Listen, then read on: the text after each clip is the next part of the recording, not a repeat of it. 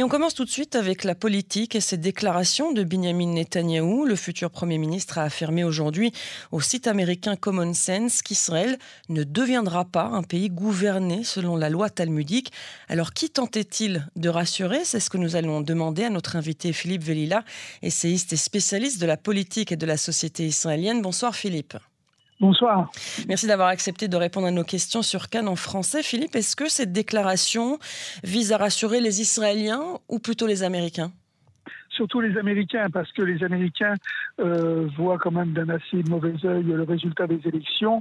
Euh, c'est le cas du gouvernement américain, parce que ça n'est pas le bord qu'il préférait qui a gagné. Et c'est également le cas de la communauté juive américaine, qui, on le sait, penche plutôt du côté euh, démocrate et du côté du centre-gauche israélien, disons. Donc c'est un message destiné à la destiné à, aux États-Unis. Et d'ailleurs, c'est une interview donnée dans un site américain, c'est-à-dire la première, la première interview donnée par Benjamin Netanyahu à, un site, euh, un, média américain et peut-être même étranger en général depuis, euh, depuis l'élection. On sait que les États-Unis ont manifesté à plusieurs reprises leur inquiétude quant à la, la présence d'éléments extrémistes dans le gouvernement euh, futur. Mis à part cette déclaration qui a été évidemment reprise par tous les médias israéliens, qu'est-ce qu'on doit retenir de cet entretien? Euh, de Benjamin Netanyahu avec ce média américain?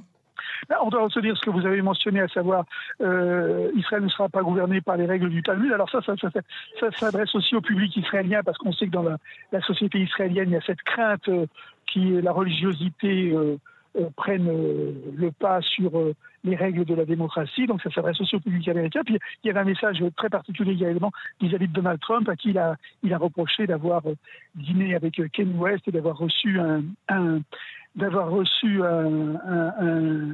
une personne qui, était, qui, pratique le négationnisme à l'égard de, la Shoah. Donc il a dit, il a, souligné que euh, Donald Trump avait beaucoup fait pour Israël, mais que là, ce qu'il a fait là, il n'aurait pas dû le faire. Donc là, c'était aussi euh, quelque chose destiné au, public américain. Hmm.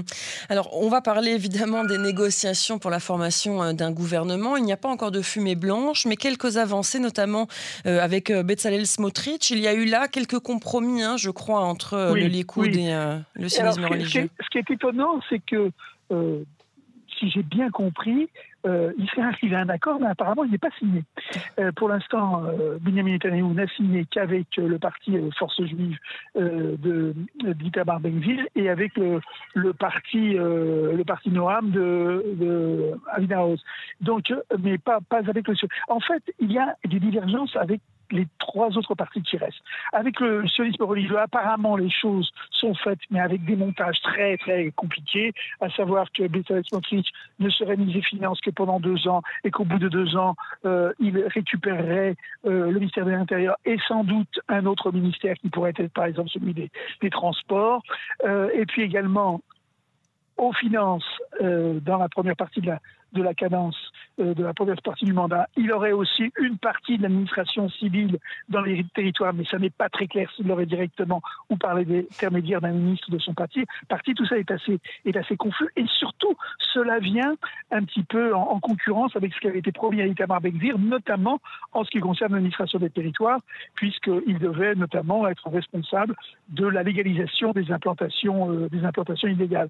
Donc, euh, donc voilà, on est dans une période d'ajustement de ces accords de coalition. Et puis alors là, il y a une, grande divergence avec le, parti, euh, le parti judaïsme de, la Torah, les, les ultra-orthodoxes, qui eux pensent qu'ils sont défavorisés par rapport au parti chasse, qui n'ont pas assez de ministères et qui donc pour l'instant euh, euh, bloque, euh, bloque euh, y compris le, possible remplacement du, du, président de la Knesset, auquel Benjamin Netanyahu voudrait procéder dès, lundi prochain. Hmm.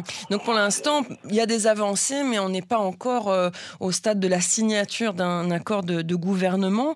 Et, ça coince aussi. oui, allez-y. D'autant que ces accords ne portent pour l'instant que sur la répartition des postes hmm. et pas sur le contenu de l'accord de coalition, à savoir les mesures que le gouvernement s'engage à prendre. Et là aussi, il y aura des difficultés importantes. Oui, des difficultés, notamment sur cette loi de, dite de contournement euh, de la Cour suprême. On sent tout de même que même si une bonne partie de la coalition euh, voudrait euh, voir passer cette loi, Benjamin Netanyahu est un petit peu frileux quand même, hein, on a l'impression. Oui, parce qu'il sait que, il sait que une loi, une telle loi est quand même le ferait sortir en quelque sorte de la tradition des démocraties occidentales où partout il y a un contrôle de constitutionnalité des lois.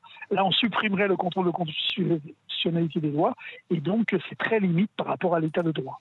Hmm. Alors, euh, Benjamin Netanyahu va sans doute demander une prolongation hein, de son mandat euh, pour former euh, un gouvernement. on dit aussi, ça, il se murmure que la difficulté vient aussi au sein même du Likoud, que là, il ne discute pas encore assez avec ses cadres. Hein.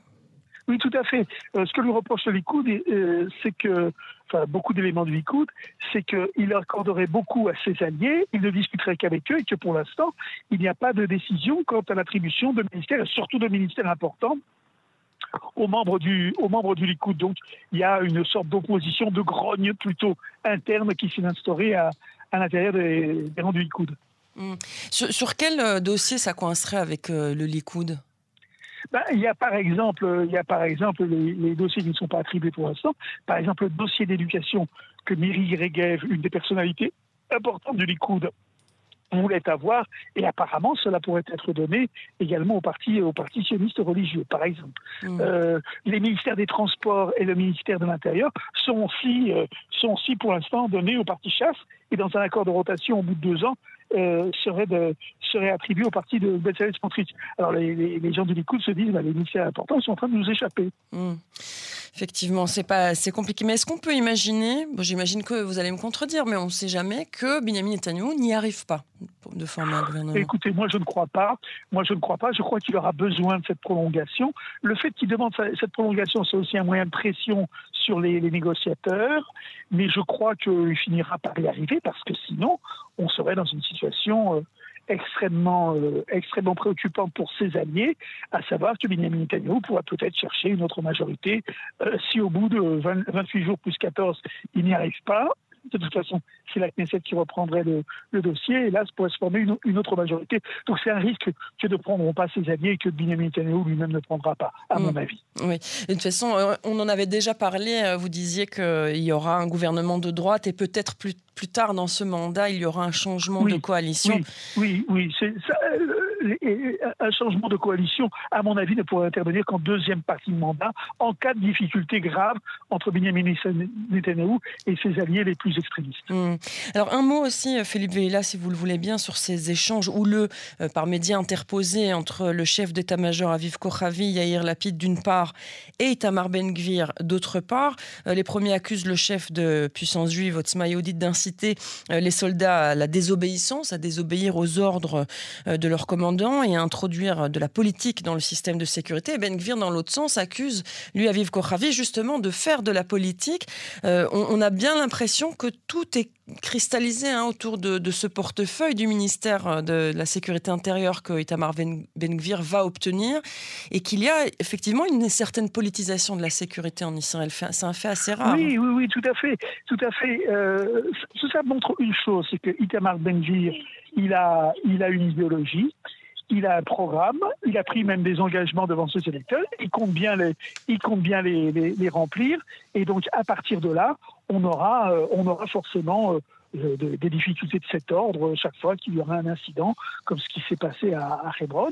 Et donc, ça veut dire qu'on rentre dans une période de tension entre les services de sécurité qui appliquent des règles classiques et auxquelles ils tiennent beaucoup, parce que ce sont des règles éthiques, ce sont des règles qui ont été fixées depuis longtemps, et ils estiment qu'il n'y a que la hiérarchie policière et que la hiérarchie militaire qui a le droit de, de modifier ces règles, et puis d'un autre côté, des interventions de politiques qui aimeraient bien, qui aimeraient bien mettre leur, euh, leur, euh, leur, euh, leur grain de sel dans, dans, dans, dans, cette affaire.